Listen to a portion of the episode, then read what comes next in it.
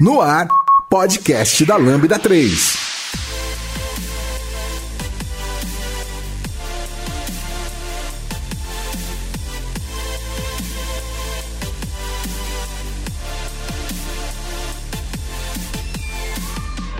Olá, eu sou o Giovanni Bassi e esse é o podcast da Lambda 3 e hoje vamos falar sobre trabalho remoto. Provavelmente o 15 podcast de trabalho remoto que você vai ouvir é, nesses últimos tempos. Aqui comigo estão. Fausto Blanco da Fluterando. Patrícia da Lambda 3. Vitor da Lambda 3 e eu estou comendo meu brigadeiro que eu acabei de fazer. As vantagens do trabalho remoto, olha só. É, não se esqueça de dar 5 estrelas no nosso iTunes, porque ajuda a colocar o podcast em destaque. E não deixe de comentar esse episódio no post do blog, no Facebook, SoundCloud, também no Twitter. Ou se preferir, mande e-mail pra gente no podcast lambda3.com.br.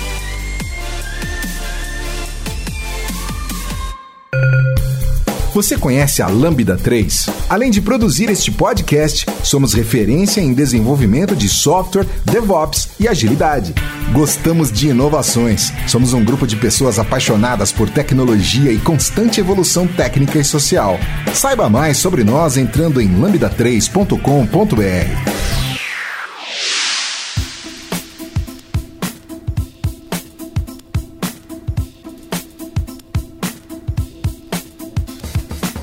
É, pessoal, a gente está no meio de uma crise, de uma pandemia e tá todo mundo obrigado a trabalhar de casa, até porque em vários estados está proibido, né? É, e trabalhar, algumas atividades não podem abrir, né? E, ou não podem fazer reunião, né? Aqui em São Paulo, onde a gente está na Lambda, é, que nós três somos de São Paulo, né? O Fausto se dá onde, Fausto? É, Rio Grande do Norte, Mossoró.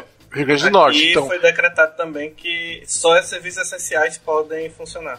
É, a gente até pode abrir o escritório, mas é, não pode receber ninguém de fora do escritório, né? Mas a gente fechou já tem algumas semanas já, né? Então a gente foi o mundo inteiro agora, né? Brasil, São Paulo, Mossoró, estamos todos trancados em casa e agora a gente está tendo que aprender a fazer trabalho remoto, né? O que, que vocês estão vendo? O que, que vocês acham dessa invasão da, da casa das pessoas aí é, nesse momento? É, eu queria até falar sobre isso, porque primeiro em São Paulo, só para deixar bem claro, por exemplo, empresas de TI ou até mesmo setores de TI podem trabalhar na empresa. Não está proibido isso. É, mesmo assim, nós lá do começo, quando deu esse.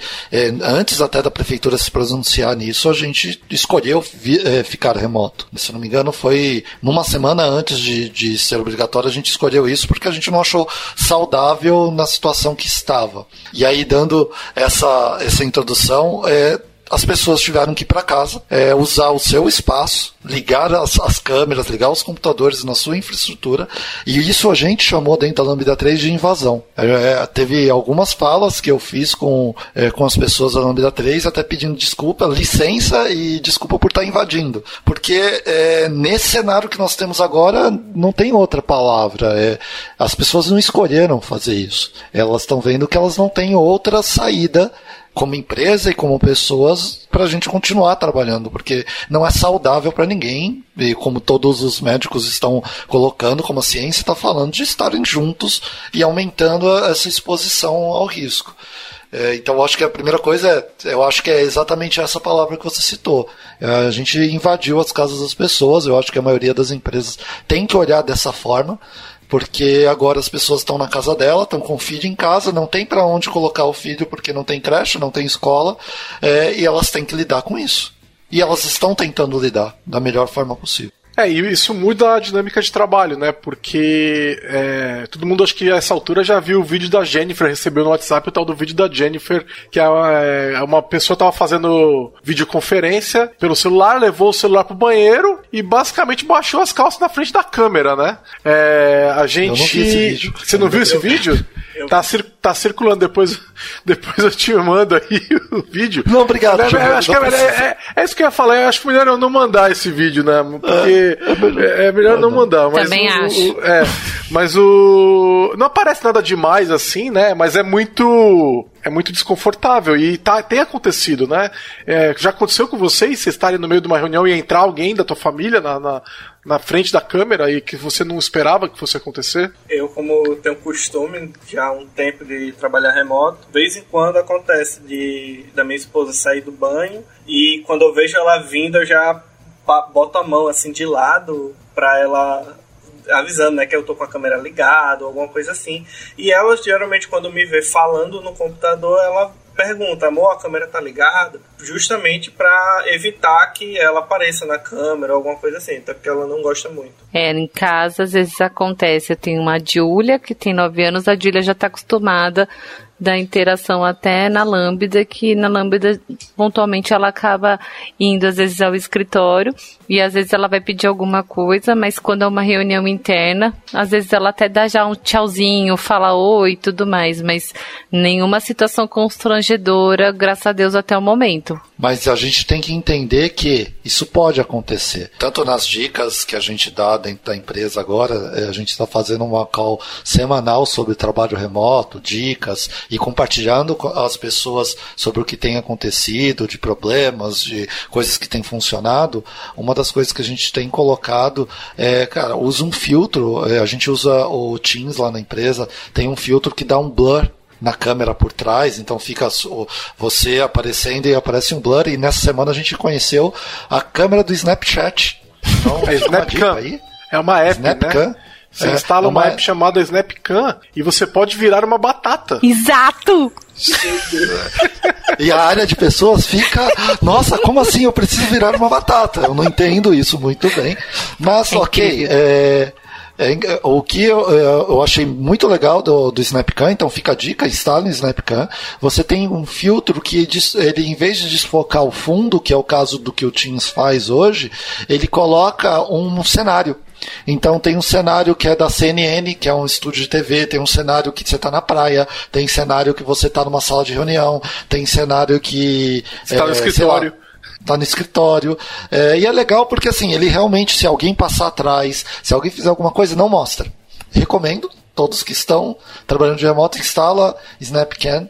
Eu estou fazendo uma coisa um pouco mais complexa aqui, instalando OBS é, e mais um, um, um drive virtual para fazer algumas coisas mais legais. Mas essa é uma solução bem boa, tem funcionado aqui na empresa. Até ajuda para como coisas para você gastar seu tempo, né? Já que agora a gente está todo mundo preso em casa, né? Tá. Ah. Projeto pessoal. O Zoom ele tem essa, essa função aí incorporada já nele. Você pode adicionar virtual backgrounds, inclusive oh, ele tem pré-definidos e você pode adicionar imagens nele e ele coloca como plano de fundo, mesmo que você não tenha fundo verde, ele, ele recorta de uma maneira é. aceitável. É, é, a mesma vários... coisa desse da Snapchat, que e também no Teams está para sair. Eu acho que a próxima release já vem isso. É, já também. tem, né? Mas eles estão fazendo rollout aos poucos para os usuários e eu não vejo a hora desse cara sair porque eu quero, não sei se o Snapchat permite, mas eu quero colocar aquele lá do It's Fine, que tá tudo pegando fogo atrás de mim. eu já tenho, eu já até tenho a imagem pronta, eu só quero, vou ver se eu faço no Snapchat com isso aí, por enquanto. Bom, mas assim, é... uma, uma pergunta também que é interessante, um ponto importante que é interessante agora essa infraestrutura da casa das pessoas aguenta, né? Eu tenho percebido que a internet não está aguentando. Né? A, a, gente sabe que as operadoras são obrigadas por lei a garantir a, a, internet que elas vendem, né? que elas nunca fizeram isso. Só que agora que está todo mundo de casa, a gente está vendo que elas não vão fazer mesmo, elas não estão conseguindo aguentar. E eu acho que tem algumas regiões da cidade de São Paulo, eu imagino que o Brasil todo está passando por isso, que estão piores que as outras. Né? A gente usava na, uma internet dessas daí doméstica, né? na, na Lambda uns anos atrás, e o operador de telefonia claramente fazia QoS com a gente. Então ele, ele prometia 300 megabits e ele não entregava 10. Né? Era vergonhoso. Tanto que a gente teve que ir para uma solução corporativa. Né? E, e, eu acho que agora o que a gente está vivendo nas casas das pessoas é exatamente isso. Nós estamos desnudando os operadores de telefonia que não conseguem entregar toda a banda que eles venderam. E eu acho que está acontecendo a mesma coisa na rede elétrica. A gente tem tido picos de demanda na, nos bairros que não existiam, né? A, a, a, dinâmica de energia das cidades mudou, né? Sim. Vocês estão sendo impactados com isso? Eu sei que algumas pessoas da Lambda é, têm um pouco de impacto. Até eh, recomendo uma recomendação, trocando práticas aqui com todo mundo que está ouvindo. Nós é, fizemos um até foi ajuda do Rodrigo e da Patrícia, da área de pessoas. Rodrigo, que é um desenvolvedor da, da Lambda, eles é, fizeram um. questionário perguntando, tá, o que está impactando no seu trabalho? Para a gente entender como que a gente pode eh, ajudar. Então, teve gente que é, colocou a cadeira, não tem um ambiente adequado por causa da cadeira. A gente deu um jeito lá, fez alguma coisa para conseguir mandar a cadeira para eles. Tem gente que falou de internet, a gente mandou modem 3G, 4G, porque a internet do bairro da pessoa não é legal. É, e aí, algumas pessoas, mas sinceramente eu achei que foram poucas. Eu não sei se tem aquela, aquela, aquela questão ainda de estar tá muito cedo, a pessoa ainda está testando. Mas eu achei até que a reclamação foi bem abaixo do que eu esperava. Desse Acho tipo foram umas 20 pessoas né, que pediram isso. De internet, de 100 não. Pessoas. Internet foi 5. Não, assim, de que pediram algum apoio, né?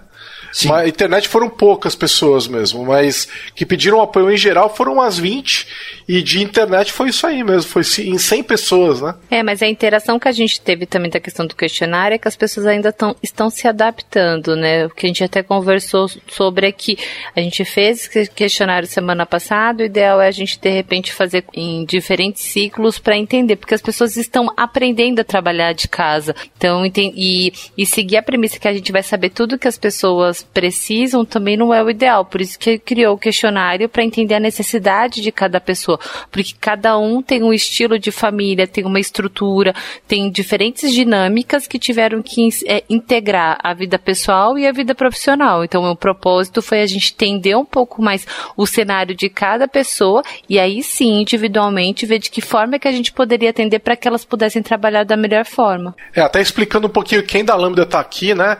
A Patrícia é da área de pessoas, então ela está olhando, olhando esse lado humano. O Vitor trabalha em operações, ele cuida da operação da, do dia a dia da, da Lambda e alguma, algumas várias outras coisas. Eu também sou da área de infra, mas a pessoa da área de infra que estava junto comigo na área, ela acabou de ganhar neném, então eu estou sozinho na área de infra justamente no, no meio da pandemia. Então está caindo sobre mim os cuidados com a infraestrutura da Lambda, né? O, Fa o Fausto, você é, é, é dev, né? É, você tra... dev mobile quem cuida dessas coisas na, empresa, na tua empresa são outras pessoas, né? É, eu sou, eu sou o Red Mobile, então eu cuido do. Quando precisa efetuar a contratação eu vou atrás, mas porque eu estou envolvido com a comunidade. Agora, a empresa ela, ela tem a cultura de ser 100% remota, a empresa que eu trabalho. Então, por ter essa cultura desde o início, todo mundo já está, cada um na sua casa, por default, né? Então, essa migração, por assim dizer, foi bem tranquila. Agora a gente está tendo, vamos supor, essa semana eu, a gente não consegue achar ovo no mercado aqui na cidade. Tá bem difícil. Quando acha, tá 20 reais uma, uma bandeja de ovos. 20 reais de ovos, tá caro, tá caro. 20, é, tá caro. Ainda mais que a quantidade de granja que tem aqui aos, aos arredores da cidade. E deixa eu perguntar uma coisa, aproveitar. É, você já começou nessa empresa como remoto, certo? Sim, nessa sim. E aí é uma pergunta honesta aqui de quem está olhando para esse cenário é, como empresa e também a gente vendo agora tendo que contratar. A gente acabou de ter hoje, foi hoje, né? Não ontem, onboarding das primeiras contratações remotas que nós fizemos né, Patrícia? Então, a gente acabou de, de ter isso. Você, quando foi trabalhar nessa empresa, já foi para ser remoto. É, foi solicitado para você, por exemplo, ter um setup adequado? É, foi enviado material? Você trabalha com seu material? Como que funciona isso? Varia muito de empresa para empresa. No meu caso, eu já fui contratado como remoto e eu já tinha, uma, eu já tinha começado a montar uma infraestrutura. Então, eu já tinha comprado cadeira e mesa. Com o tempo, eu comprei o segundo monitor, um pedestal e fui esticando a, a mesa até montar um L completo. Então, assim, varia muito de empresa para empresa. Eu vi empresa que, manda, que manda um kit de trabalho remoto para o funcionário: cadeira, mesa, monitor secundário, computador, já manda tudo para ele. Eu já vi também casos de outras empresas que não mandam absolutamente nada e estão nem aí. É, a gente tá, por exemplo, a gente fez esse questionário pensando nesse cenário. A gente entende que a pessoa que está na casa dele está é, tá acostumada a trabalhar no escritório com um monitor de 24 polegadas separado, teclado, mouse, cadeira. Ele vai para casa dele, ele tem uma cadeira de madeira sentada na frente de uma cozinha, é, mesa de o cozinha. banquinho, né? Aquele banquinho de plástico. É, e é um pouco a gente quis entender esse cenário para colocar. E agora a gente está até olhando para contratar até pessoas full remoto, né? Porque é aquela coisa, você começa a experimentar e começa, vamos começar a medir para ver se vai valer a pena é, a gente ir para esse cenário. Uma, uma coisa que, que eu notei, isso aí eu conversei com, com várias pessoas de várias empresas, algumas inclusive é, são praticamente full remoto, ou quase, quase completamente remoto, que é, por exemplo, a, a Stone, eu conheço desenvolvedores de lá que são, é, trabalham 100% remoto, e uma das coisas que eles falaram, e eu concordo, é que está escrito, né, no interface comum está escrito em pedra. Então aquilo ali é o que está válido. Então não importa se você vai usar. A gente já entra em outra, outro ponto, né? Mas não importa se você vai usar Slack, Discord, Teams ou qualquer outra ferramenta, o que importa é que está escrito lá e é o que vale para todo mundo. Sim, é, eu acho que aí a gente entra na questão mesmo de comunicação, né? Como é, funciona comunicação, a comunicação. Cultura. Isso. É, hoje você usa que ferramenta?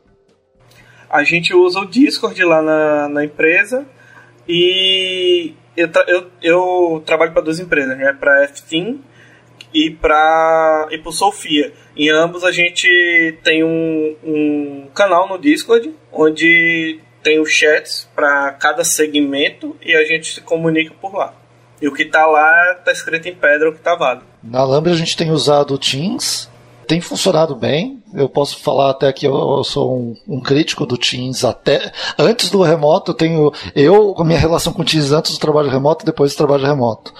É, eu não gosto de algumas coisas é, do Teams, mas é porque eu não conseguia ficar online com ele o dia todo. E agora que eu tenho que ficar online com ele o dia todo, é, para mim tem sido muito útil, resolveu vários problemas meus, e principalmente a ferramenta dele de reunião remota e gravação automática e disponibilização desse vídeo tem me ajudado bastante. Como tem sido para vocês, Gijo e Patrícia? Para mim está sendo bem interessante também dessa questão da interação, das possibilidades. Acho que vale muito porque a questão do direcionamento quando a gente divide o conhecimento sobre o Teams, então fazer reuniões que promovam, que as pessoas saibam como usar todas as, as possibilidades do, do Teams, isso favoreceu da questão da comunicação, os combinados que a gente fez como empresa e depois trouxe isso da questão dos combinados, dos acordos de trabalho de cada time e, é, e, e, essa, e essas interações e, os, e o que era esperado de trabalho remoto da Lambda, eu acho que isso favoreceu bastante para a gente conseguir trabalhar bem, ainda pensando num cenário de duas semanas e meia, mas que a gente está conseguindo ver bons resultados. Eu estou trabalhando bem, assim, a minha produtividade não, não, não mudou, assim, eu continuo trabalhando bem, mudou quase nada. É, eu consigo fazer as reuniões bem, isso não, não tá diferente, né? Mas eu sinto falta de ver as pessoas e tudo mais, né? O que aconteceu também foi que, com essa demanda maior de infraestrutura, eu tô tendo que fazer muito mais coisas para a Lambda 3 e para os clientes da Lambda 3. Então eu acabo tendo que tô tendo que trabalhar bem mais do que eu trabalhava antes. Né? Eu tô muito muito ocupado mesmo, bem mais ocupado do que eu era antes, mas eu acho que é é, do momento, né? Eu acho que vai passar, mas eu estou trabalhando bem mais. Sim. Eu queria aproveitar até essa entrada do falso, é, desse assunto que ele entrou, é, para a gente falar um pouco da cultura é, das empresas que favorecem o trabalho remoto ou não. Posso compartilhar uma coisa que eu achei que para nós foi fácil e posso falar que a gente teve sempre um pouco de medo de trabalho remoto na Lambda. É, não o trabalho remoto das pessoas que já estão na Lambda, ah, eu vou ficar esses três dias aqui remoto. Esse tipo de coisa sempre aconteceu. É, basicamente, a gente tem um é, acordo com o cliente, com o time. Então, o time, a pessoa que quer fazer esse trabalho tem que entrar num acordo entre o time e o cliente para que as coisas aconteçam. E ele acontece é, muitas vezes. Tem dia que você chega na Lambda, ela está aparentemente vazia, mas todo mundo está trabalhando, trabalhando de casa tal, mas não existia um trabalho remoto full, né? Vamos dizer assim, que a pessoa é, trabalhava ó, meses é, de casa sem aparecer na empresa. E a gente teve um pouco é, desse preconceito porque a gente achava é, que a cultura ainda não estava preparada, mas quando a gente foi forçado, nesse momento que a gente foi forçado a fazer isso, a gente percebeu que as regras que a gente criava dentro da empresa, horário core, que os times se colocam, é, acordo de trabalho, é, todo mundo é, já está acostumado a trabalhar com notebook, é, isso facilitou muito, não só acho que infraestrutura, mas a cultura mesmo de, de abertura, de não ter aquela coisa de ficar olhando se a pessoa está trabalhando aquela quantidade de horas ou não, olhar mais para os entregáveis dela dentro do time, dos acordos que ela tem do time, isso ajudou bastante a gente. É, É, alguém consegue dar algum exemplo do que é, poderia dificultar? Uma cultura que dificultaria? Eu acho que culturas que não têm a questão da confiança e dos combinados mesmo que tem com os funcionários, acho que isso acaba dificultando mais a questão do trabalho remoto, porque do que a gente está tendo de experiência, obviamente que tem coisas positivas e coisas a serem desenvolvidas, mas a gente está tendo boas surpresas, mas positivas porque a gente está envolvendo a empresa como um todo. Então, as ideias elas não saem de uma área ou de uma única pessoa, e sim do envolvimento de todas as pessoas. Tiveram ideias ótimas que de promover essa troca que, é, dentro da empresa, mesmo a gente não, é, não está presencialmente dentro da empresa, que é uma coisa que as pessoas gostam muito, mas dentro de casa e ao mesmo tempo a gente conseguir manter essa estrutura. Acho que a cultura faz muita diferença, mas é, minha sensação é que empresas que não possuem confiança nos seus colaboradores, isso impacta bastante, porque daí dá a sensação de tipo, será que ele está trabalhando? E daí tem alguns combinados de câmera, enfim, algumas coisas meio esquisitas que podem impedir, por exemplo, do que a gente faz na Lambda não é uma coisa que a gente concorda. E a sua experiência, Falso? É, eu já eu vi muito, eu já passei por muitas equipes, tanto que eu trabalhei sem nem saber inglês direito na época. Eu trabalhava remoto para um grupo de desenvolvimento lá dos Estados Unidos. O que valia era que estava nas issues e nos pull requests no GitHub. Tinha um grupo de comunicação que ninguém usava no, no Telegram, mas a maioria tudo era discutido dentro da issue, dentro do pull request. Então, assim, é, é aquela coisa, né? Você tem que confiar na, na, no outro lado, mas o outro lado também tem que entregar. Ou seja, a empresa tem que confiar no, no desenvolvedor, no funcionário, e o, o, funcionário ele tem que entregar o que propõe, né? Pois é, era exatamente nesse, nessa direção que eu ia. Para Lambda foi muito fácil trabalhar remoto, porque a gente nunca teve uma hierarquia pesada. A hierarquia da Lambda 3 sempre foi absolutamente flat. As pessoas não tem gerentes na empresa, né? Por não ter gerentes, né? É, se você não confia, nada funciona, né? Então, quando você tem uma relação de confiança forte, é fácil você de repente precisar cada um ir para casa, né? Porque as pessoas vão continuar fazendo o trabalho delas. Foi, não precisa, nunca precisou que a gente tivesse um gerente controlando o que as pessoas estavam fazendo, né? A, a empresa foi estruturada assim. Então, eu, eu imagino que empresas que tem uma hierarquia muito pesada, que se o gerente não tá lá, os funcionários não trabalham, né? Porque e aí vamos relembrar que essa é uma relação de mão dupla, né? Os funcionários não trabalham por causa do gerente e, e então o gerente tem culpa, os funcionários têm culpa, né? Isso tem que ser resolvido em conjunto, né? Um problema das pessoas. Então essas empresas vão, vão sofrer, elas devem estar sofrendo. Agora há pouco a gerente do meu banco me ligou, logo antes da gente começar a gravar, ela tá na agência trabalhando. Ela me fez uma ligação para perguntar se estava tudo bem, como é que estavam as coisas. Eu falei, não, tá tudo bem e tal.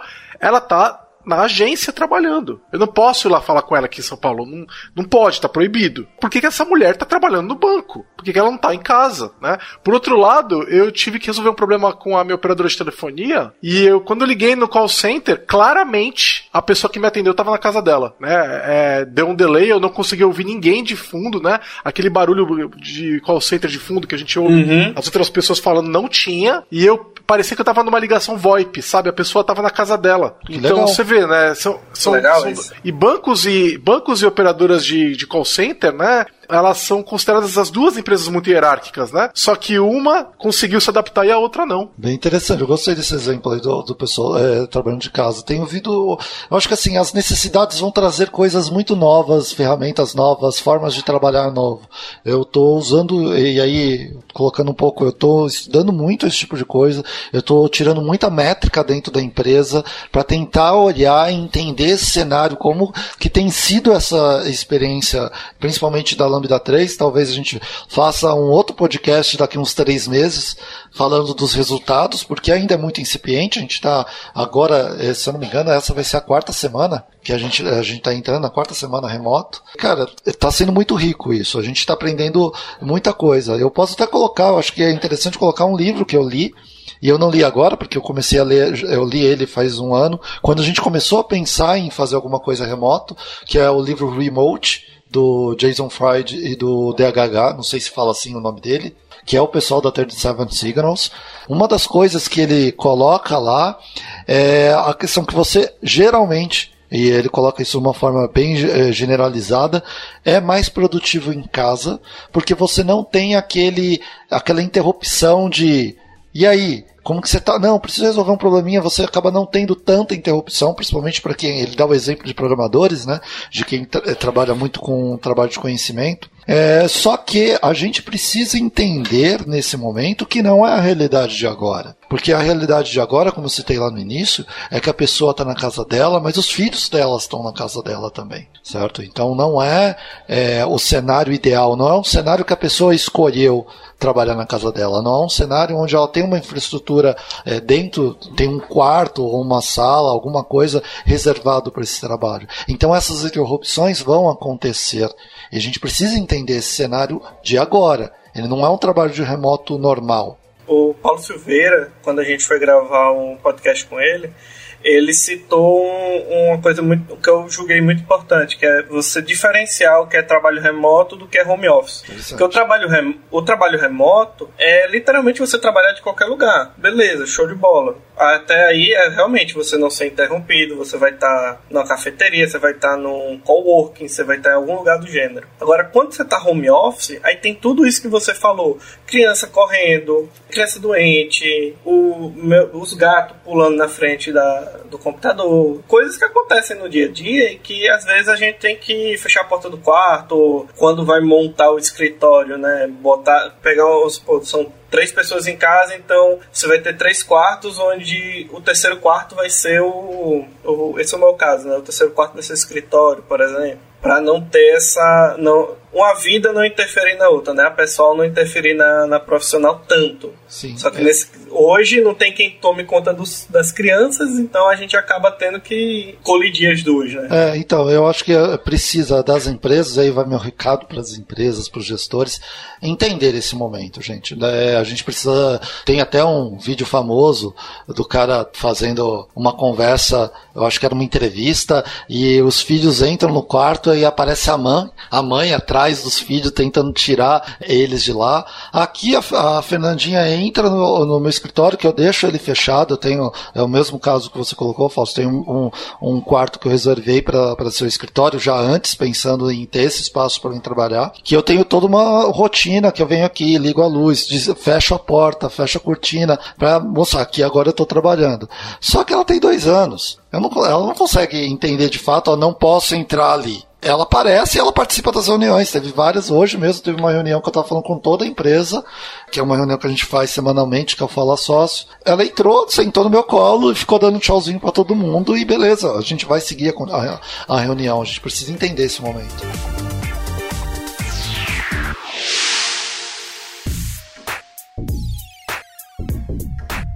Entre em contato pelo site lambda3.com.br então, a, a, gente também já tinha uma infraestrutura preparada é, para funcionar ponto. com o trabalho remoto. Né? Agora, a gente sabe, por exemplo, de empresas do mercado que se recusavam frontalmente de ter uma VPN né? Não permitia que tivesse. É, a gente soube de casos de empresas que não tinham nem VPN com parceiros, fornecedores, clientes, é, e também não tinha dos funcionários para dentro da empresa, né? Então, entre empresas é o que a gente chama de site to site, né? E da pessoa para a empresa é o point to site, né? E a empresa não tinha nenhum dos dois tipos, né? E aí é, as pessoas não, tá, não conseguiam funcionar remoto, né? E a gente soube de casos aí no mercado de empresas que pararam, elas proibiram as pessoas de irem trabalhar, mas também não tinha uma infraestrutura de trabalho remoto, não tinha VPN, não tinha nada disso. E parou. A empresa basicamente parou de funcionar por alguns dias, até que finalmente depois resolveu é, o problema da VPN e colocou a VPN lá. Eu também soube empresa, de empresas que, como deixaram tudo isso para a última hora, foram comprar, uns, usavam algum tipo de firewall ou instalaram de última hora algum tipo de firewall, aonde a VPN é paga a licença por usuário e estão desembolsando valores astronômicos para poder jogar para cá casa, às vezes, milhares de funcionários, né? Que elas têm. Porque senão a empresa para. Então, é, a gente demonstrando uma, um despreparo, né? para esse tipo de cenário que a gente está vivendo. Lógico que não é todo mundo que se prepara para uma pandemia, mas o, o, é, o, problema poderia ser qualquer outro, né? Que poderia estar afetando a cidade, poderia ser um desabastecimento de gasolina, né? Poderia ser alguma outra coisa, né? Uma greve de transporte público e as pessoas não conseguem chegar no serviço, que obrigaria uma, esse tipo de coisa. Então, é, tem vários cenários que obrigariam as pessoas a trabalharem de casa e as empresas não estavam preparadas para isso, né? E eu acho que a ideia de realmente a gente ter eventualmente um trabalho, um home office, né, eventual, então de vez em quando algumas pessoas da empresa fazem trabalho de casa. Vai preparando a empresa para quando de repente todo mundo precisa trabalhar de, de casa, né? Então será que a minha internet vai aguentar? Será que o meu firewall vai aguentar? Né, o, meu, o, meu, o meu dispositivo que eu tenho um dispositivo que faz a VPN, né? Eu, as pessoas sabem acessar a VPN, eu tenho isso documentado, né? Então é, eu, eu acho que as empresas não estão preparadas. Muitas delas não estavam preparadas. Você foi, eu acho que num, num cenário até um pouco mais avançado. É, a maioria das empresas tem desktop. E aí, você vai mandar a pessoa para casa e ela vai usar o quê? Eu tenho. Eu tenho pois é, a gente soube é. que os fabricantes estão tendo recorde de venda, né? De notebooks, né? De Exatamente, notebook. notebook, desktop, está tendo um recorde de venda porque as pessoas não tinham como trabalhar remoto. E eu conheço exemplos de que as empresas estão mandando para casa é, e não estão disponibilizando nem computador, nem notebook e falam: ó, você precisa, você quer trabalhar de casa? Então se vira. Se vira. É, se você não quiser, tem alguém que quer, né? Não, se você não quiser, e, você pode vir para cá. Você, não quer... você pode vir para cá ou você pede demissão. Ah, você quer trabalhar? Vai para casa e trabalha. Tá aqui a VPN, tá aqui. É, pois é, mas nesse momento a empresa teria que demitir, né? Não. Porque, porque você não, não, tem como caracterizar abandono de emprego, né? Não, mas a questão é você hoje, de acordo com as, pelo menos olhando só para as regras de São Paulo, olhando a portaria de São Paulo. É, se você é uma empresa que não atende o público, você pode fazer trabalho de portas fechadas. E aí caracterizar abandono de emprego mesmo, demissão por justa causa. Se o cara não vai. Se a pessoa não for trabalhar. É, e aí o, Nossa, que absurdo. Esses cenários é tudo velado, que eu conheço são velados. Então eu conheço dois cenários parecidos com esse, assim, ó. Eu não tenho disponibilizar, é, não tenho é, para disponibilizar para você, mas você precisa acessar. Se, ó, aqui está funcionando, eu estou te dando o posto de trabalho. A, a, prefeitura não não está proibindo você vir de trabalhar. Ele não fala que vai demitir, entendeu? Mas é a questão é, eu quero perder o emprego? Eu vou arriscar. Eu vou arriscar? Eu só é, tenho, eu só na, tenho aquela na, renda, né? Na nossa área é mais fácil, né? Isso. né? As pessoas basicamente falam, beleza, me demite que eu vou trabalhar em outro lugar, porque tem emprego pra caramba, né? Mas o, em outras áreas, que não é assim que funciona, né, isso é bem pior. Fala, Patrícia. Não, eu ia até falar que eu acho que tem uma questão até de uma mudança de mindset a respeito disso, que antes as empresas, é, antes disso que a gente está vivendo, usavam a questão do home office, por exemplo, como se fosse um benefício benefício e não um benefício para os funcionários, mas não olhando também o, os impactos do benefício positivo das pessoas fazerem home office, sabe? Então não tinham políticas estabelecidas, nada disso. Então, consequentemente, pensando em trabalho remoto, to, mu, era muito fácil as pessoas terem preconceito a respeito disso, porque ninguém conhecia. E eu acho que isso aí acabou impactando bastante também do quanto que é, a gente está aprendendo com isso e quanto que está mudando esses olhares. E, e eu ouvi algumas falas de tipo, ai, ah, meu time não é maduro para isso. A gente fala muito na Lambda que nós contratamos pessoas, adultos responsáveis, né? Se a gente pensar no mundo, as pessoas buscam é, experiência, formação e tudo mais, porque elas têm uma capacidade de aprender algo e, e, consequentemente, aplicar. A gente usar essa questão de maturidade é uma coisa bem complicada, porque o que, que é maturidade para você, né? E volte, volta de novo na questão da confiança. Você não tem confiança, aí parece que você tem que ficar o tempo todo de olho no que está fazendo, enfim, acaba não sendo numa relação positiva para nenhum dos lados. Uma coisa que você falou importante, a questão da maturidade. Eu já trabalhei em times que não tinham maturidade para trabalhar remoto. E eu já vi casos de é até recente isso me, me deixou muito triste que essa semana eu soube que tinha empresa de tecnologia que ainda está obrigando os funcionários a irem para o escritório. É a empresa que eu sei que tem a capacidade de operar remoto. Então, entristece, né? A gente vê isso dentro do nosso segmento. Mas é como você falou, se falta maturidade, então a gente tenta criar essa maturidade. Sim, eu acho que é, é isso tem que. É, e aí haver conversas francas e diretas. Então, é, a gente Exato. Bastante isso na Lama, a gente tenta ter, dissemina e pede para que isso aconteça com mais frequência e promove isso para acontecer. Eu acho que é o único jeito da gente entender o que de fato está acontecendo. Então, é, é, essas conversas têm acontecido em todas as áreas da Lambda 3, área de pessoas, área comercial, financeiro, a parte de desenvolvimento, é, o X, infra. A gente tem falado, tipo, o que está afetando. Gente, a gente entende que pode ter problemas, mas vamos falar, porque se a gente fala, a gente consegue olhar para isso certo? Se você, é, e tem que promover. Quem está tendo problema tem que falar. A gente está aprendendo muita coisa e cada vez mais de como isso tem funcionado.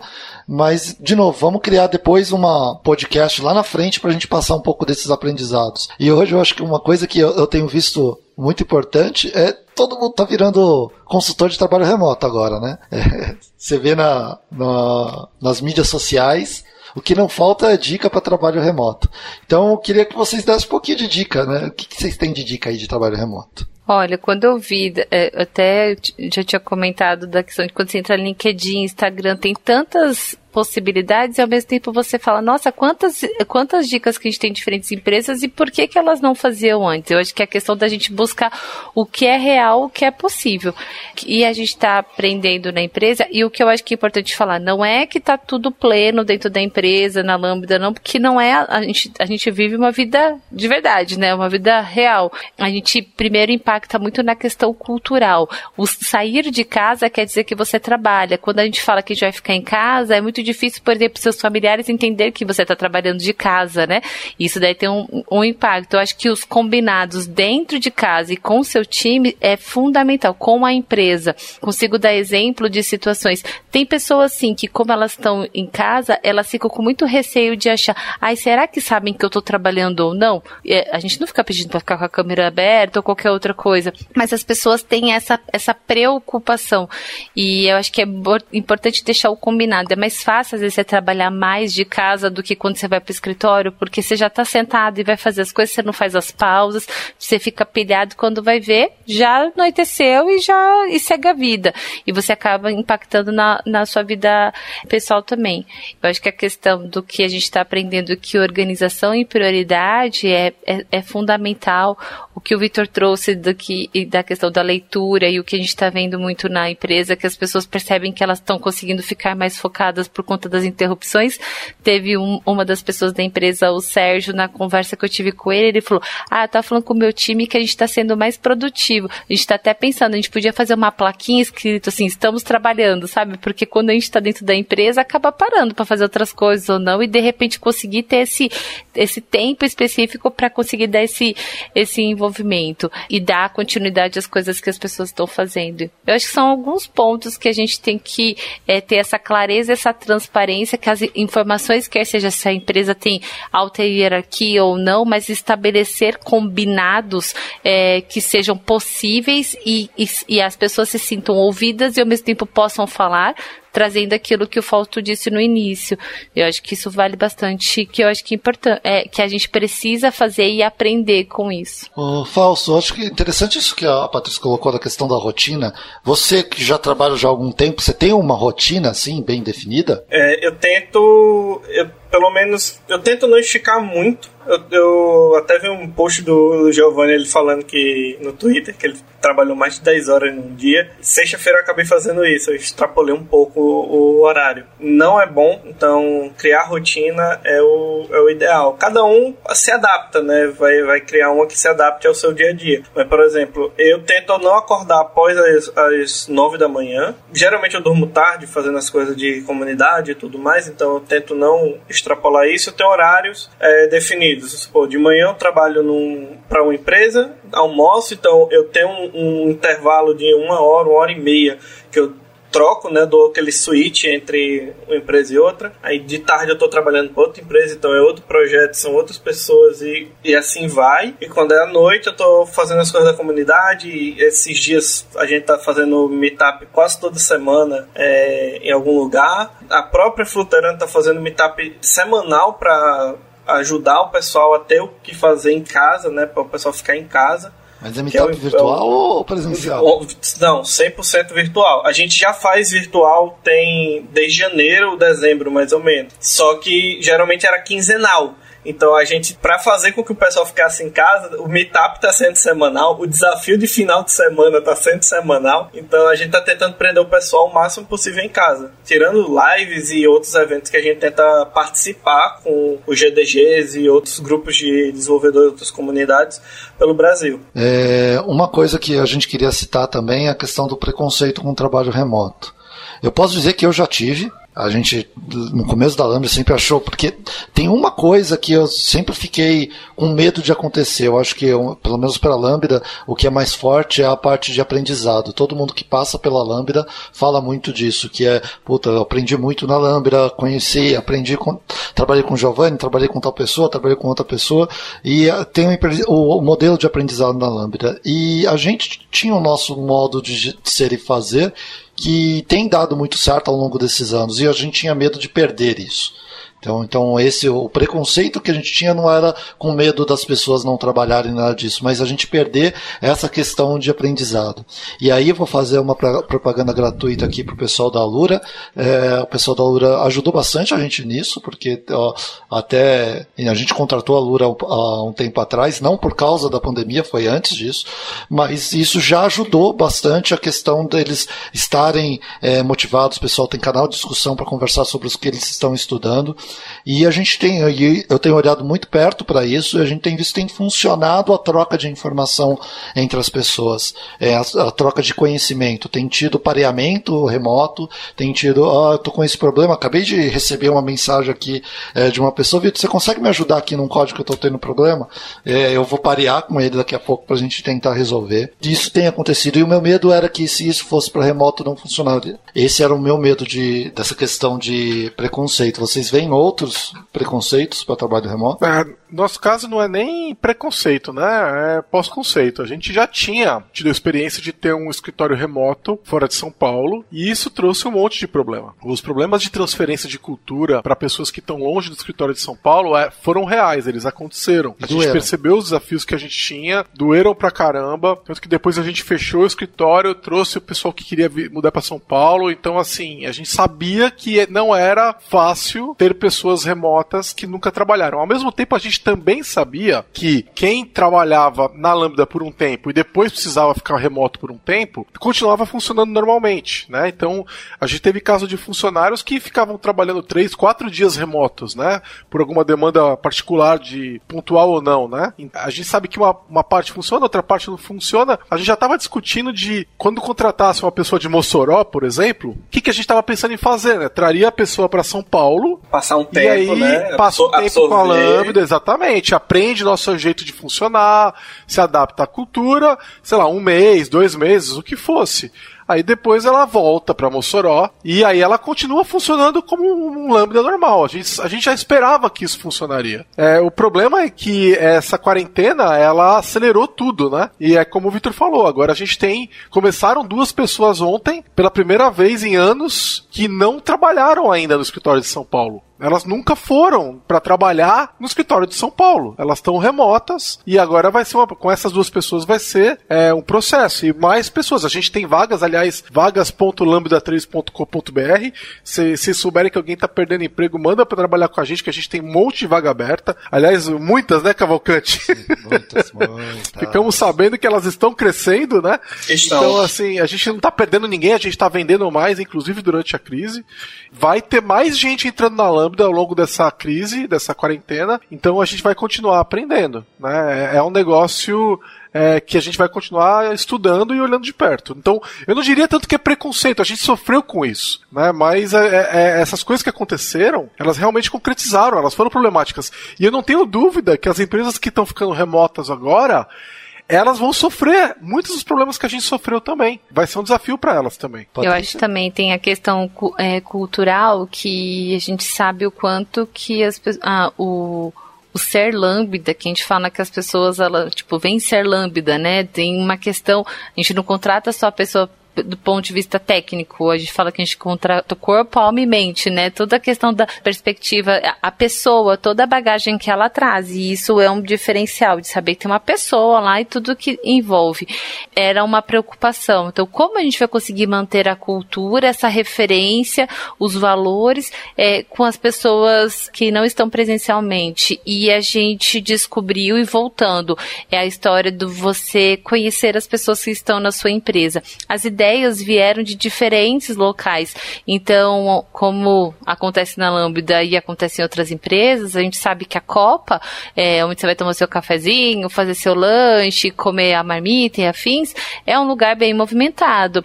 E saiu uma ideia incrível do Perim, que trabalha conosco, é, de fazer uma Copa virtual e que, tá, que é mega sucesso. É, a questão de fazer reuniões gerais com todo mundo para falar sobre assuntos é, que, que impactam na questão do trabalho remoto, de dar direcionamento. Tem a nossa reunião geral mensal, que foi muito legal, assim, que a gente fez agora no final do mês de março, que tem o envolvimento das pessoas e dar a clareza eu acho que isso favoreceu também. Isso está é, tá trazendo para gente que a cultura está tá fazendo com que as pessoas elas dão continuidade usando sim a tecnologia ao nosso favor.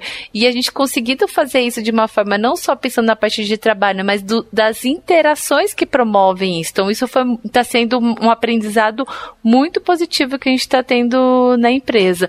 E com o olhar de cada pessoa, de todo mundo poder dar, tipo, pô, estou sentindo falta disso. Beleza, vamos, vamos experimentar é o experimentar. O experimentar pode dar alguma coisa super certo ou não dar certo. Vamos errar então de uma forma estruturada. Então, como que a gente consegue fazer isso? Eu acho que a gente está aprendendo a fazer isso em conjunto com cada um.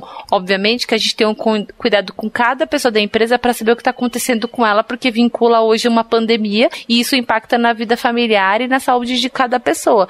Então, a gente tem, acho que essa questão do respeito e do cuidado com as pessoas faz muita diferença também. É, aliás, o lance do happy hour, eu entrei ali, eu, eu, esse é um preconceito. Eu entrei ali falando, ah, meu, né, vai, meu, esse negócio não vai ter mó, não vai ter a menor graça. E pior, eu tive que, eu tava no meio de uma reunião na hora que começou o happy hour, né? Então eu demorei um pouco para entrar. Então eu cheguei, o pessoal já tava meio alegre, né? é, aí assim, é, peguei minha cerveja também, entrei na, na, no happy hour e eu me, me diverti, verdadeiramente me diverti. Foi muito legal ter visto as pessoas e. Porque eu não trabalho com todo mundo que estava lá no dia a dia, né? Tem algumas pessoas que eu vejo mais. A gente tem feito reunião visual, a gente tem feito videoconferência mesmo, né? O que eu acho que é muito importante, mas a gente tem feito, só que muitas daquelas pessoas eu não tava vendo no dia a dia, só que quando eu tava no escritório eu via elas, e eu às vezes saía pra almoçar junto, e aí de repente eu parei de ver, e aí no happy hour foi legal para ver essas pessoas de novo e conversar com elas num contexto não de trabalho, a gente não falou de trabalho, a gente falou de coisas aleatórias, de happy hour mesmo, então, é, e o happy hour passou da hora, inclusive, porque o pessoal tava se divertindo. Eu acho que tem muita gente que tava precisando conversar desse jeito, entenderam? Então, eu achei que foi legal e, e, e valeu a pena. Recomendo para quem tá ouvindo a gente. Parece bobo você bebendo sozinho na frente do computador. Mas é mentalmente mais saudável do que beber sozinho. É, cara, é muito melhor, cara. A gente tava junto mesmo, sabe? Foi, foi, foi legal, eu gostei. Falso, é, logo que isso? Então, quando eu fui pra Lambda, né, eu conheci o Gigi pessoalmente e a gente gravou o um podcast de Flutter. Quando eu voltei pra, pra Mossoró, acho que não lembro se foi no primeiro ou foi no segundo fim de semana, salvo engano, no segundo, é, juntou o pessoal que tava no summit do, do GDGs e do GDS juntou a galera no Meet e a gente ficou a tarde inteira. A gente veio parar, era 7 horas da noite, começando de 2 horas da tarde, parou 7, 8 horas da noite, bebendo na frente do computador, conversando, brincando, jogando stop, a dedonha e outras coisas lá. Gart que rolou também. É, cara, eu achei bem interessante isso. Eu, eu entrei na Copa Virtual, só para vocês entenderem, é, a gente faz essa Copa Virtual, é uma reunião que ela começa às 9 horas da manhã e termina às 6 horas da tarde e ela fica aberta sempre. Então as pessoas dão join na reunião, ah, tô sem nada pra fazer, vou dar um join na reunião. E tem algumas pessoas lá, porque as pessoas ah, foi tomar um café, alguma coisa, e ela entra nessa reunião.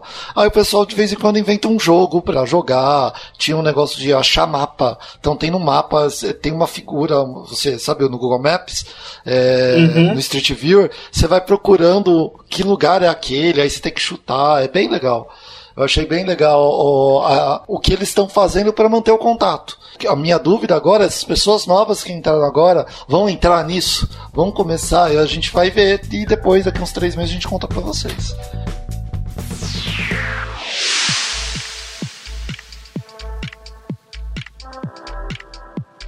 Ouça o podcast da Lambda 3 no seu aplicativo preferido. É, e aí eu queria aproveitar de novo o Fausto, eu vou ficar perguntando um monte de coisa para ele. Hoje, o que você considera que é necessário para fazer um trabalho remoto eficaz? Olha, pergunta bem estruturadinha, hein?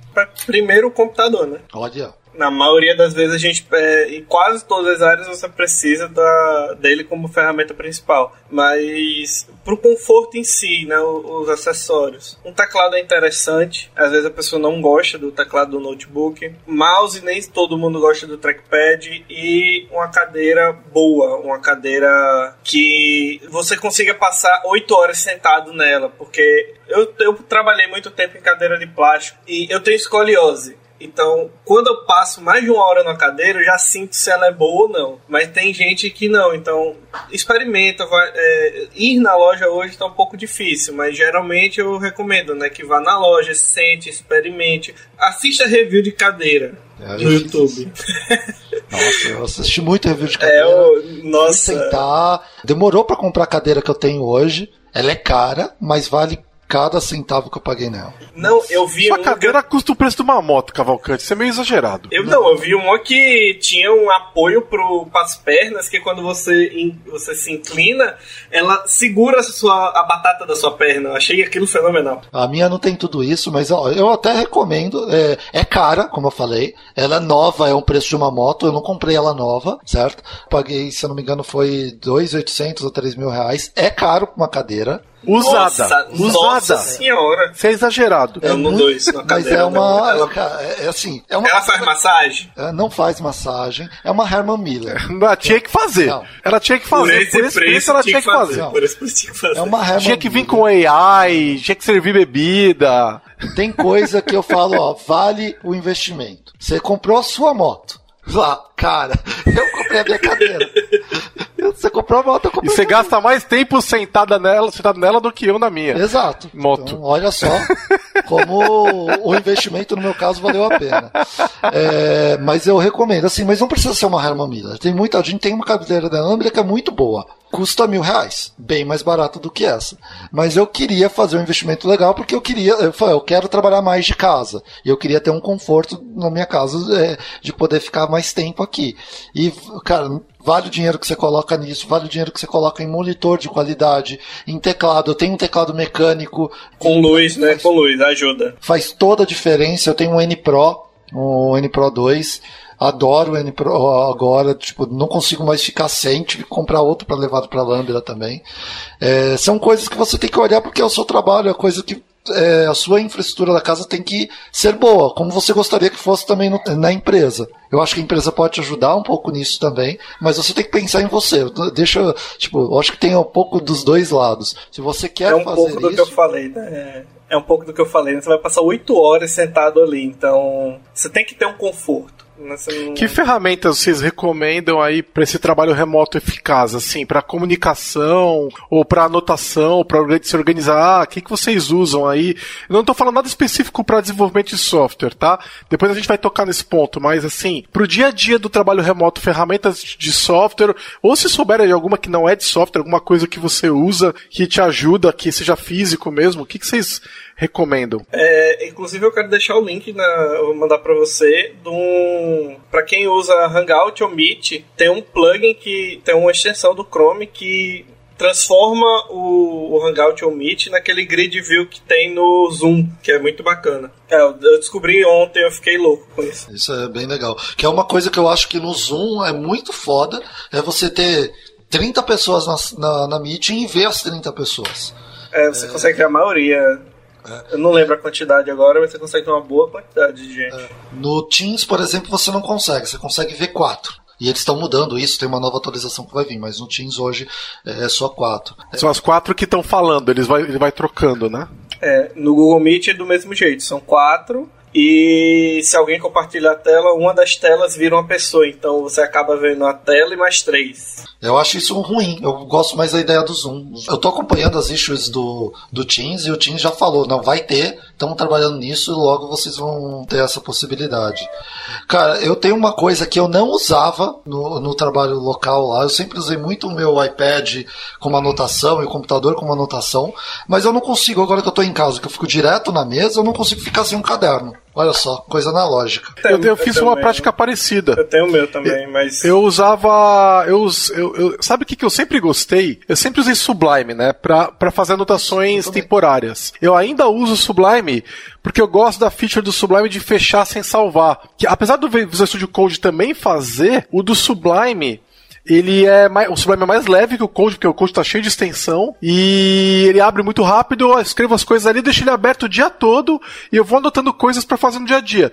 E eu não tava fazendo isso antes do trabalho remoto. Eu acho que é porque tem se acumulado o trabalho em cima de mim, eu tenho sido obrigado a fazer esse tipo de coisa. Normalmente a anotação eu uso o Note, eu não uso o Sublime para isso. Tem uma, uma ferramenta que é desenvolvida pela, pelo grupo do, do WordPress que é o Simple Note. Eu acho bem interessante porque ele sincroniza o seu celular com o PC, ele tem para Windows, Mac, Linux, Android e, e iOS.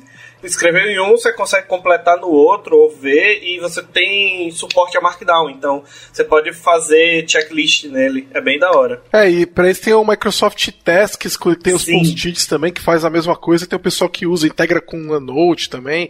Eu, aliás, falando nisso, eu acho que seria melhor até sair do Sublime e buscar uma alternativa para ele, viu? Porque é, essas aí que sincronizam são melhores e as que ficam só no Sublime ficam presas lá. Uma coisa é, que eu, aí eu vou partir um pouco para é, coisas de desenvolvimento que eu percebi nos times que facilitaram muito.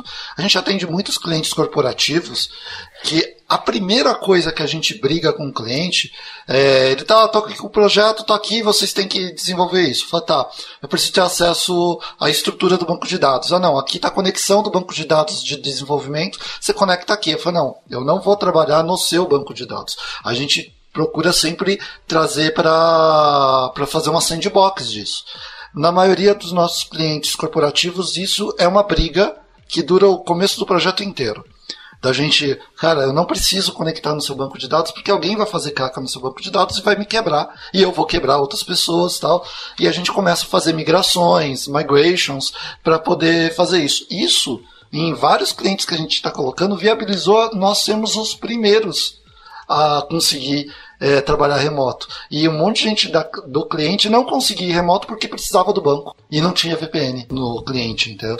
Uma outra coisa que a gente faz é usar o Wiki para muita coisa. Então as, as, as, pessoas colaboram usando a Wiki, que é uma ferramenta de colaboração é, lateral, né? Não é de cima para baixo, alguém ou então linear, igual você manda um e-mail, outra pessoa responde, né? E como no Teams já tem o Wiki por padrão, a gente tem wikis por assuntos na prática, né? Então tem um time, por exemplo, tem um pessoal na empresa que está aprendendo Kubernetes. A wiki de Kubernetes ficou, tá ficando super legal, porque tem ferramentas, tem é, é, exemplos de código, tem a ordem que a pessoa tem que estudar, tem um monte de recursos legais, entenderam? Então, quando está em projeto, também a gente usa do Azure DevOps, usa o Wiki. Então, eu recomendo o Wikis como uma ferramenta de colaboração fantástica, que sempre fez parte da Lambda. A gente tem o Wiki em mais de um lugar, né? A gente tem no SharePoint, a gente tem no Teams, a gente tem no no Azure DevOps, né? Então, é, eu recomendo para quem está ouvindo a gente, é uma ferramenta muito legal de colaboração. E só para todo mundo entender, é, é, as wikis são segmentadas por áreas. Por exemplo, a wiki da empresa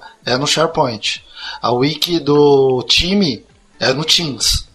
Porque é, tem uma facilidade, uma facilidade lá. E no, a wiki de times de técnicos que são cross times né? Então, por exemplo, o time de direcionamento técnico acaba ficando no Azure DevOps. Então a gente divide, divide dessa forma lá, lá na empresa. Vocês usam alguma ferramenta que não é online? Ah, antes da gente continuar, só avisar que a Patrícia precisou sair para uma reunião. Então, tchau, Patrícia. Tchau, Patrícia. É, ela, ela, já foi, então ela vai ouvir isso depois. Mas, assim, vocês usam alguma ferramenta física? Caderno.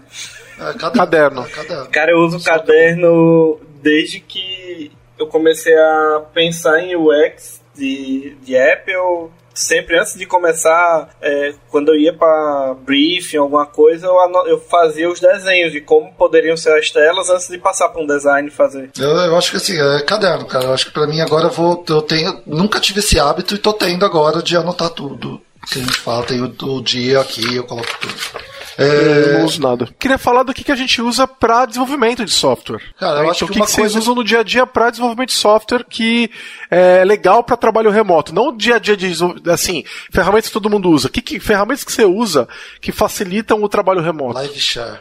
Live share é, é massa. É. Live share, Live share é, é, foda. É muito foda. Eu Tem uma extensão no VS Code. Deixa eu pegar aqui o nome, pode falar, Vitor. Eu vou pegar aqui o nome dela, que é bem tá. interessante. Eu, o Live Share, pra mim, assim, é, quando eu vou de fato codar com a pessoa, eu uso o Live Share. Ah, agora, não, só vou entrar para tirar alguma dúvida, alguma coisa assim, aí eu prefiro compartilhar a tela. É, compartilha a tela, me mostra aí e tal, porque senão eu, eu tenho que ficar seguindo. Ah, agora eu abri tal arquivo. Tal, é, eu acho meio complicado com Live Share. Mas se é para codar mesmo, aí é Live Share. É, eu, eu reitero o que o Victor já tinha falado de que o isolamento do ambiente, seja o que for, né, mocar, substituir o que for, também é extremamente importante. Então, qualquer coisa que possibilite isso, né? Desde uma migration, por exemplo, que o projeto tem migrations que permite que você crie o banco local, por exemplo, até, por exemplo, você ter uma API de mock que você, um mock de API, né, que você possa substituir uma dependência que você tem, né? Então, é, a gente costuma fazer isso para poder testar, né, de forma isolada, mas é, num cenário desse acaba sendo super é, importante também. A extensão que eu ia falar pro VS Code, ela é meio que usada para meio que você bater um ponto. É, eu uso muito ela para saber quanto tempo eu gastei para fazer aquele projeto, porque se você criar o um projeto no VS Code com ela já habilitada, ela cria uma dashboard com esse projeto e diz quanto tempo você trabalhou por dia, por semana, por mês e junta essas informações é bem interessante. Legal. Agora sim, né? Ela só conta o tempo que você está escrevendo. Então, se você deixou o VS Code aberto lá, ela não vai contar, não, viu? É.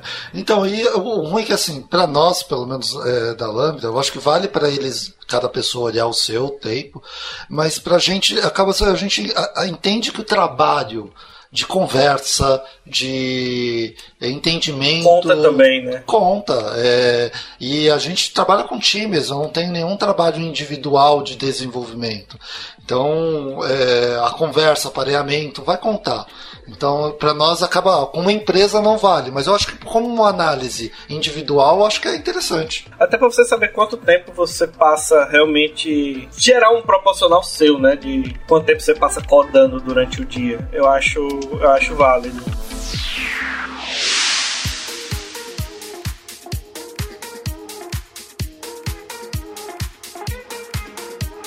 Já deu as 5 estrelas no iTunes pro podcast da Lambda 3? Vai lá! É, uma coisa que eu aprendi, e aprendi até no livro do Remote Work, foi lá que eu vi isso e depois todo lugar que eu estudei falava a mesma coisa. Quando você parte para ser remoto, a ideia é ser totalmente remoto para todo mundo. É, não ser aquela coisa de, ah, eu tô num time que não é remoto e uma pessoa tá remota. Não seja unicórnio. É, exato. Acho que isso o pessoal da Lura no Hipster falou disso também no, no podcast deles. E, e, assim, todo lugar que eu, eu tenho entrado tem falado a mesma coisa. Porque se você for esse cara, você vai sofrer você vai ser esquecido. A gente já teve um caso desse na Lambda, teve uma pessoa que mudou é, foi pro, pro exterior e voltou a trabalhar é, e continuou trabalhando na Lambda por algum tempo e ele sofreu muito. As pessoas esqueciam dele, faziam uma reunião e não avisavam ele. Ele era meio que deixado de fora de algumas coisas. Ah, esquecemos de incluir o Roberto, né? Que era o Roberto, amigo nosso. É, mas acabou ele sofrendo muito por causa disso. É, eu já passei por isso. É, você já passou também? Conta um pouco pra gente. É, eu trabalhava é, num provedor e na verdade lá tanto fazia. Você tá presencial ou remoto porque os donos tomavam a decisão ficava no círculo deles quando chegava para você as coisas eram para ontem. E ficava aquele clima chato de você nunca saber das coisas com antecedência. E às vezes você, na época, eu era o cara que atualizava o, os sites, é, mandava as coisas pro pessoal da agência. Eu, eu acho que, é, como o pessoal falou no podcast lá, não seja unicórnio, né? Não seja o cara que trabalha remoto. Porque quando eu fiquei remoto lá, foi pior ainda a experiência. A gente combinou num projeto meu que iniciou uns meses atrás, de que se uma pessoa tá remota, todo mundo vai remoto pra reunião. E nem tinha esse problema da, da pandemia ainda. Então, se a gente vai fazer a daily e uma pessoa não tá lá, ela tá na casa dela, a daily vai ser remota. Não importa se vai estar todo mundo na Lambda, nós vamos fazer todo mundo com fone de ouvido, é isso aí. É o remote first. Aquela coisa, né? É remote first. Se, se uma pessoa não vai estar presente 100% do tempo na local, né, alocado lá na empresa, é, escreva em pedra, né? Use um, uma wiki, como vocês falaram. Use um, um, pega um canal no Discord, escreve tudo lá dentro, como a gente faz. Ou vai ter reunião, seja 100% remoto, justamente para evitar que alguém fique de fora, né? E, Giju, você que mexe mais com a parte de infraestrutura, o que, que a gente pode fazer para é, habilitar, né, ou não ter problema com segurança da informação? Porque eu vejo muita gente com preconceito com a questão, fala, e da segurança da informação. Se o cara quiser pegar meu código, o que, que você tem a dizer para essas pessoas? Na verdade, isso é um outro problema que também não é de agora, não, né? Não é. É, esse problema que você falou de aí, se quiser pegar meu código, né? Porque a gente sabe, né, de empresas que não permitem que a pessoa acesse nem o, a própria máquina, né? A gente sabe de lugares onde na mesa da pessoa tem um teclado, um monitor e um mouse, mas ela não tem acesso ao próprio computador. Fisicamente, ele está isolado num outro ambiente, num outro local, né? E Às vezes é pro VNC, a pessoa não pode colocar, assim, né? Isso, é. é. a pessoa não pode colocar um pendrive, e eles também é, bloqueiam o acesso a, a, sites onde a pessoa poderia roubar o código, etc. Né? E a gente sabe também que programadoras e programadores são muito criativos e que, em geral, dão um jeito de furar esse bloqueio. Porque aí vira aquela questão, né? Como é que a pessoa, uma, uma pessoa que programa, vai trabalhar sem Stack Overflow? Sem GitHub. Como que ela vai trabalhar sem GitHub?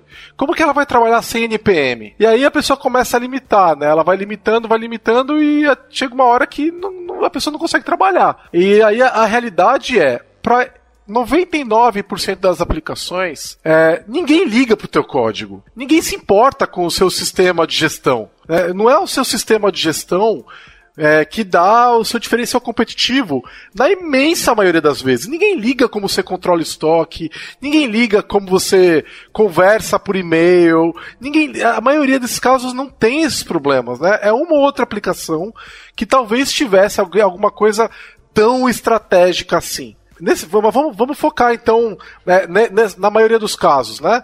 A gente sempre recomendou para os clientes que não fizessem isso, que não não, não limitassem o acesso a essas ferramentas.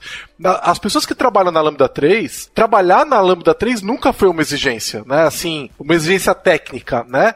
O nosso e-mail é, pode ser acessado remotamente, os recursos de trabalho de código, né? É, de Git, é, o controle de gestão de projeto, etc., tudo são, são remotos todas as wikis, tudo é, tudo é remoto. As pessoas que precisam acessar a rede da Lambda agora com VPN, não é por causa da Lambda, é por causa dos clientes da Lambda que não dão acesso a essas mesmas ferramentas.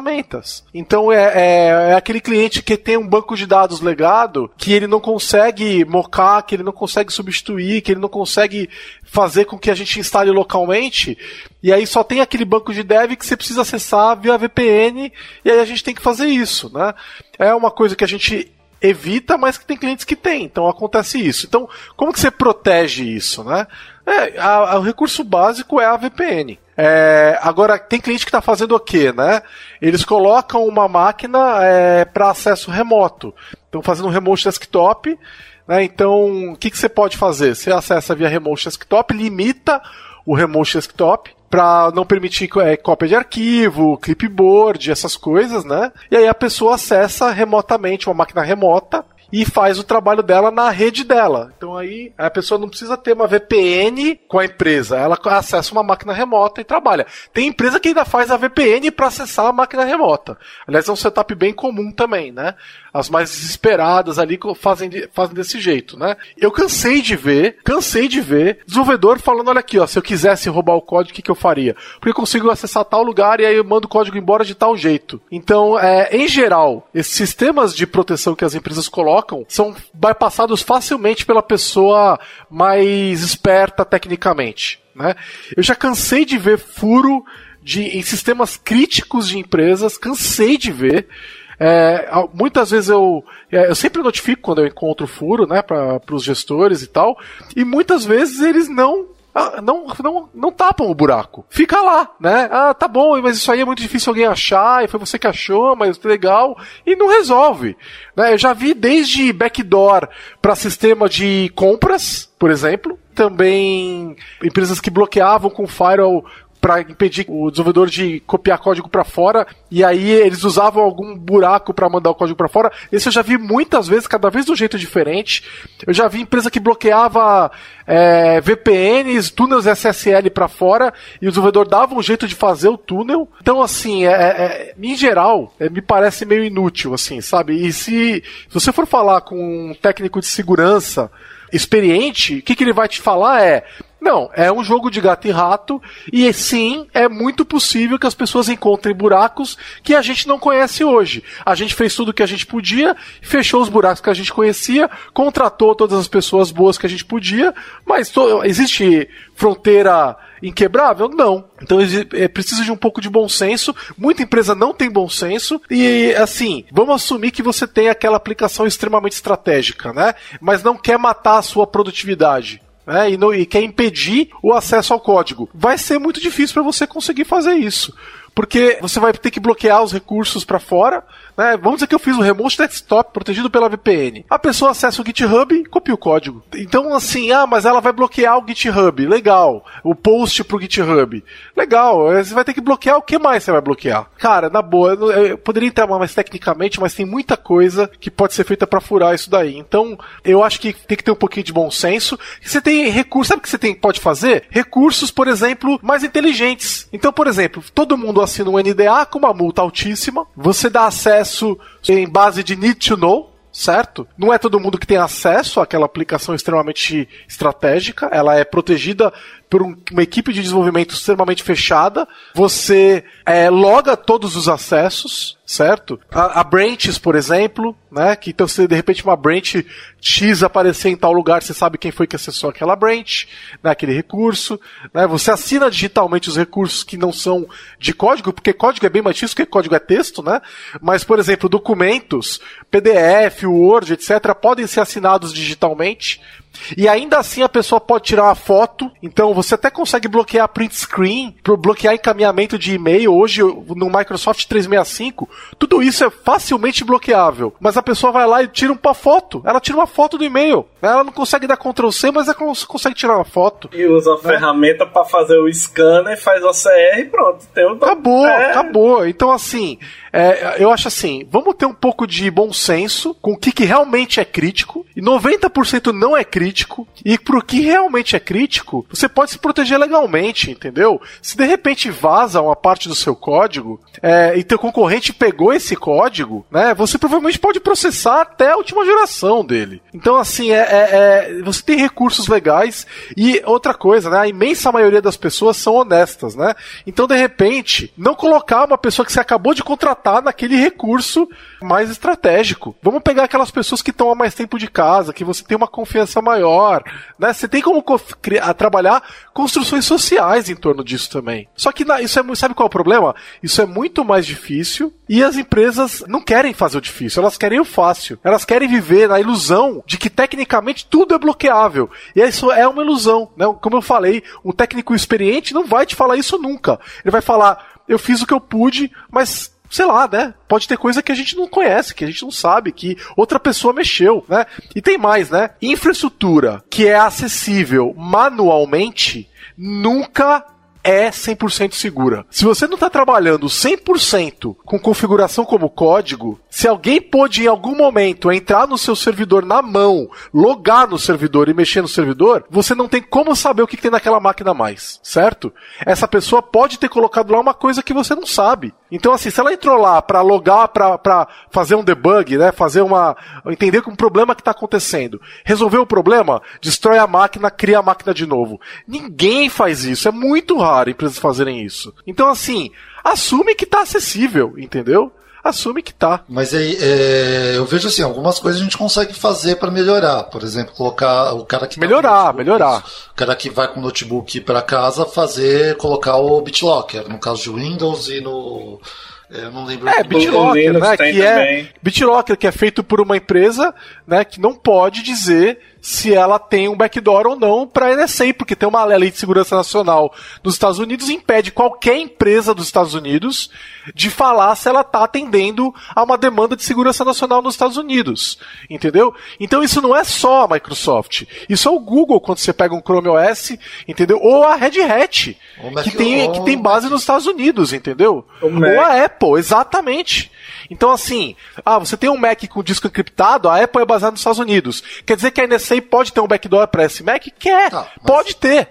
Vamos né? falar no cenário que a gente está colocando trabalho remoto. Que o que a gente está querendo é, impedir, no caso, é acontecer um roubo, porque eu estou em casa, sei lá, estou levando. Ah, sim, casa, aí sim, exatamente. É, esse caso eu resolvo. Agora, o caso. Esse, esse caso você resolve. Se o, o, governo americano quiser descobrir o que eu tenho no meu HD, beleza, ele vai conseguir, mas não é esse caso que eu tô querendo resolver. Exatamente. Esse é o caso do roubo. É, eu não sei como é que é na Apple, tá? Para Linux e para Windows, esse é um problema resolvido. Né? Você consegue é o... resolver esse caso com políticas. esqueci o nome agora, mas tem. Você encripta o disco e você pode desabilitar ele de duas formas, né? Você pode desencriptar ele de duas formas: remotamente através da conta lá da Apple, porque o, o chip que tem aqui faz o serviço, né? Deus sabe como ele faz. E você pode. Ah, eu não eu cheguei na máquina, eu consegui chegar até a máquina novamente. Então você coloca a sua senha da Apple. Não é a senha da máquina mais. Ali é a senha da Apple que ele vai pedir para poder desencriptar o disco. E para os celulares é a mesma coisa. Exato. Se você tem um celular Android ou iOS não roteado, ele também, um moderno, uhum. né? Tem que ser uma, um aparelho razoavelmente moderno. Android acima dos 5, tam... dos 6, eu acho que já tem isso.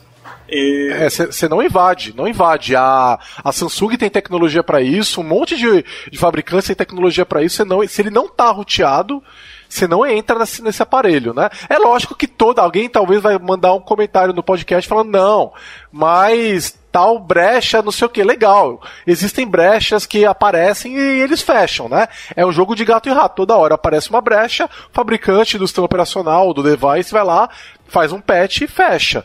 Mas se a empresa tá querendo realmente manter as máquinas atualizadas, os patches atualizados, isso não vai acontecer. A Samsung é, libera patch mensalmente para os aparelhos é, dela.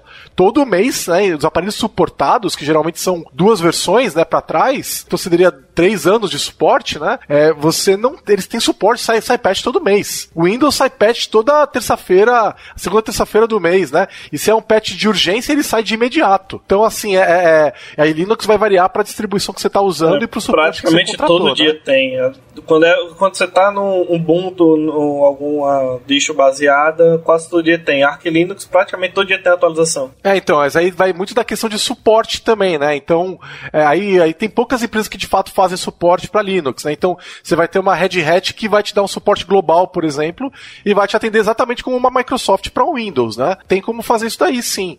Mas vamos lá, mais uma vez, para essas coisas de dia a dia. Ah, e vamos falar de. Uh, universo global, em geral, vai usar o Windows, né? Para prestação de trabalho. Cara, se você contratar um Microsoft 365 e aquelas soluções de controles de dispositivos que eles têm, e e-mail, etc., por um preço irrisório, você tem total controle sobre informação, total controle sobre informação.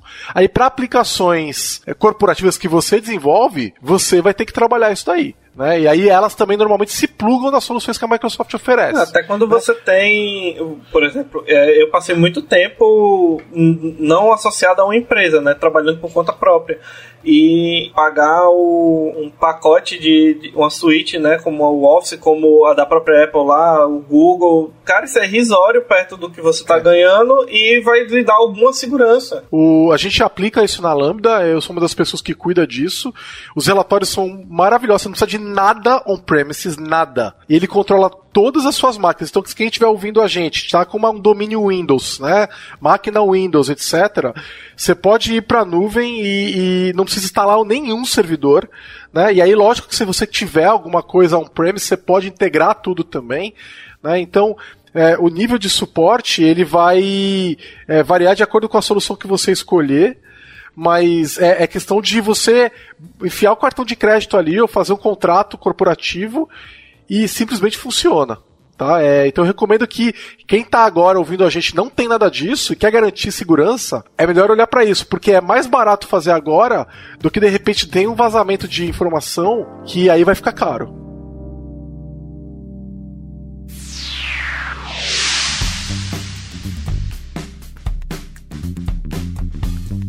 Você ouve podcast da Lambda 3.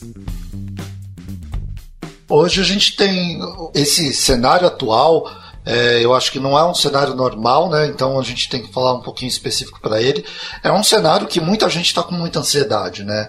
Eu acho que eu não sou psicólogo, até queria a, a, que a Patrícia estivesse aqui nesse momento para falar um pouquinho disso, mas que é, é precisa até ser visto como psicólogo. Não é uma questão só de pessoas, mas tem algumas coisas que a gente pode trabalhar com isso, né? Eu, por exemplo, tenho alguns hobbies que eu me preocupo em não perder certo? Então é, eu tenho que ter uma, alguma atividade física e eu cozinhar. Para mim são hobbies que eu tô é, tô me garantindo Cozinhar é muito bom. É, Cozinhar então, é muito eu por exemplo, a atividade física que estou fazendo é bike. Ah, como você faz bike dentro de casa? Tem um rolo é, estacionário aqui, né? Uma estação é, de rolo.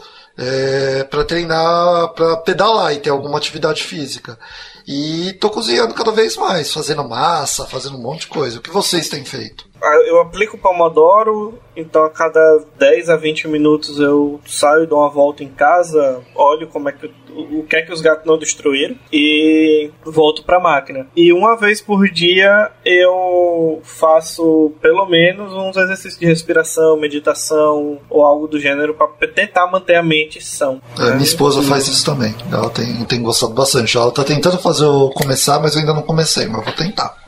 É, a minha esposa, ela não tá trabalhando praticamente mais, né? Essa semana ela já ficou praticamente sem trabalho. Ela, ela é designer gráfica, ela atende clientes externos e ela basicamente tem que ficar imprimindo coisa, indo na gráfica, mandando pro correio e tudo mais, né? E não dá, não tá tendo mais demanda, porque os clientes dela também não estão precisando de material gráfico, etc. Então ela tem ficado em casa e tá buscando uma série de hobbies dela. Ela tá ela é designer, ela é designer é, de ambientes também, né? Designer. É, cara, me fugiu o nome lá. Design interiores. Design interiores, isso. E, e, então ela tá mexendo na casa, coisas, projetos dela que ela queria fazer, mas que ela não tinha tempo para fazer. E aí, por que, que eu tô falando dela, né? Porque eu paro, é legal estar tá em casa porque eu paro e fico com ela, né? Ela é minha melhor amiga. Então, sempre que é, eu tô um pouco cansado, eu paro, sento com ela, com os gatos. Eu tenho, eu tenho a grande sorte de morar numa casa e tem um jardinzinho aqui que eu posso é, sentar no, no, jardim com os gatos, com ela e conversar um pouco. Tem uma rede, né? É, eu me sinto realmente muito privilegiado de ter esse ambiente, porque realmente você poder ver um pouquinho de verde e Sol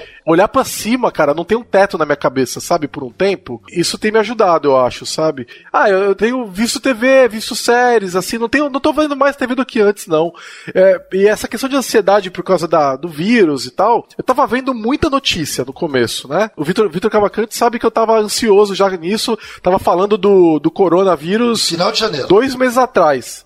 Janeiro já tava. Final, começo de janeiro já tava falando. Já tava falando, vamos pra e... casa, todo mundo vamos. Quando estourou na China, né? Logo que estourou. É, já tava falando, vai, vai dar merda tal. Então, eu tava bem ansioso quando a gente começou a ficar em casa. Eu tava lendo, porque foi, foi logo no começo aí na, na, Acho que segunda semana de março, eu já tava lendo tudo. Aí, a, a, nesse momento, eu já não tô mais lendo tanta coisa, já não tô mais vendo tanta notícia. Tenho percebido que as notícias estão se repetindo. Então, eu deixo para ler as notícias no final do dia, ou quando a minha esposa comenta, falou, meu, você viu que tal coisa aconteceu? Daí eu procuro aquela informação, aquela notícia é, para ler, né? Então, o governo brasileiro fez alguma coisa muito impactante, ou não fez alguma coisa não muito fez, importante, é, eu vou lá e vou me informar, mas senão eu deixo pro final do dia mesmo. Tô pensando em voltar a tocar bateria, mas eu também tô, eu já tinha começado uns dois meses atrás a fazer aula de italiano, e aí eu faço junto com a minha esposa também, então tem sido bem legal, a gente tem feito remoto agora, minha via Skype, né? Então isso é legal porque a gente é mais uma atividade que a gente para para fazer juntos, né? Eu acho que ajuda muito também o fato de que eu tenho um relacionamento feliz, assim, sabe? Eu acho que eu, eu, eu penso nos meus relacionamentos que terminaram antes, que eu já morei junto tal, se tivesse naquelas fases de crise com aquelas pessoas, que vamos deixar claro, respeito pra caramba tal, mas não tava dando certo, estaria sendo muito mais difícil para mim, né? Mas como tá um, um, momento positivo da minha vida, a pessoa é legal e tal, é, tem sido legal poder dividir essas ansiedades com ela, sabe? É bem isso aí. Eu tenho eu tenho a mesma situação. Minha esposa me apoia e tá comigo para tudo, para o que der e vier. E a gente tenta fazer coisas juntos também. Às vezes ela chega, de, é, logo que a gente termina de almoçar, às vezes eu quero terminar logo aquilo que eu tava fazendo, aí ela chega aqui, me puxa, deita um pedaço, ela faz um cafuné. Tipo, é, são pequenas coisas no decorrer do dia que ajudam você a acalmar e limpar a cabeça. E é importante ter esse pensamento. Eu preciso ter coisas fora do trabalho.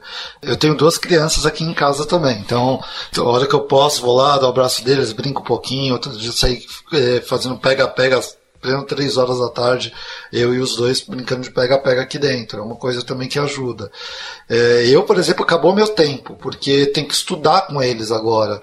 Mari tem puxado grande parte desse trabalho, que é minha esposa, porque ela tem, tem gente que é boa para alguma coisa, ela é boa para ensinar criança, é, e eu tenho pego outras coisas que eu nunca peguei, estou limpando casa.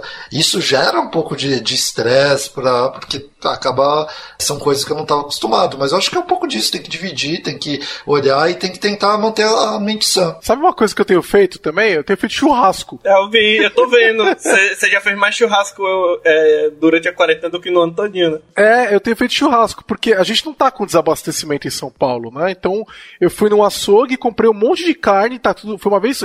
Tipo, sabe aquela vez que você sai uma vez por semana pra abastecer, né? Aí eu fui no supermercado, fui num açougue, com, enchi de carne congelada, e aí eu paro é, mais de uma hora pra almoçar. Eu vou lá, coloco carvão, preparo. E você perde umas duas horinhas ali comendo, conversando, às vezes até dá pra tomar uma cervejinha leve, tá, tal. E é tipo meu, meu momento de parada grande assim no meio do dia. Porque realmente, né, a gente tem horário flexível na Lambda, não faz diferença a hora que eu trabalho. Então que diferença faz se eu paro por duas horas ou uma hora no almoço? E o pior é que assim, no dia a dia, eu tenho feito 20 minutos de almoço, o que é muito ruim. Então de vez em quando eu paro, assim, eu terminei de almoçar, Aí eu fico de novo com meus gatos, ou vou ver um pouquinho de TV, vou ler alguma coisa, porque senão é 20 minutos de almoço. Isso é muito ruim. É, almoçar na frente da tela enquanto trabalha é pior ainda. É, pois é. Acho que tem que ter esse tempo. E uma coisa que eu tenho que falar bastante na empresa é, gente, não trabalhem a mais. Não trabalhem a mais, isso vai ser cobrado de vocês depois pelo seu corpo, pela sua cabeça. A gente tem que ter aquelas 8 horas diárias de trabalho para aí não continua, porque isso vai ser cobrado pelo seu corpo, pela sua cabeça ao longo do tempo. É, hoje, por exemplo, para terminar esse podcast, eu vou parar. Então, porque acabou, meu, já estou desde as 8 horas hoje. A gente está agora às 5 e meia da tarde. Já me deu o meu, meu tempo. Terminei o podcast, vou parar e vou brincar com meus filhos, fazer alguma coisa. Vou andar de bike, eu vou pedalar agora à tarde. E é isso. E para os vegetarianos dá para fazer churrasco vegetariano e dá para cozinhar também, né? Tem muita gente que eu vi que tá começando a cozinhar também. Sim, Os canal de culinária no YouTube vão ter pico de viu? É isso aí. Terminamos? Fechamos? Temos um podcast. É isso aí. Então valeu, pessoal. Obrigado por nos acompanharem aí uma hora e meia, mas se tiverem alguma outra dica, comentem lá no podcast, né? E acho que daqui uns dois, três meses, né, a gente volta para contar o que mais a gente aprendeu na Lambda, né? E aí, de repente, chama pessoas diferentes aí para que se envolveram mais com isso. Tem umas pessoas da Lambda se envolvendo envolvendo com isso, mais pesado, né? Eu não sou uma delas. De repente gravam outras pessoas para contar para vocês o que, que aconteceu. Uma dica que eu dou é chamar o, o Graza para contar como é que foi o processo lá do, do Itaú. É, que ele, ele contou, ele contou como é que foi no podcast que a gente gravou e ficou top. Legal. Beleza. Valeu, pessoal. Valeu. Um abraço tchau. aí, tchau, tchau.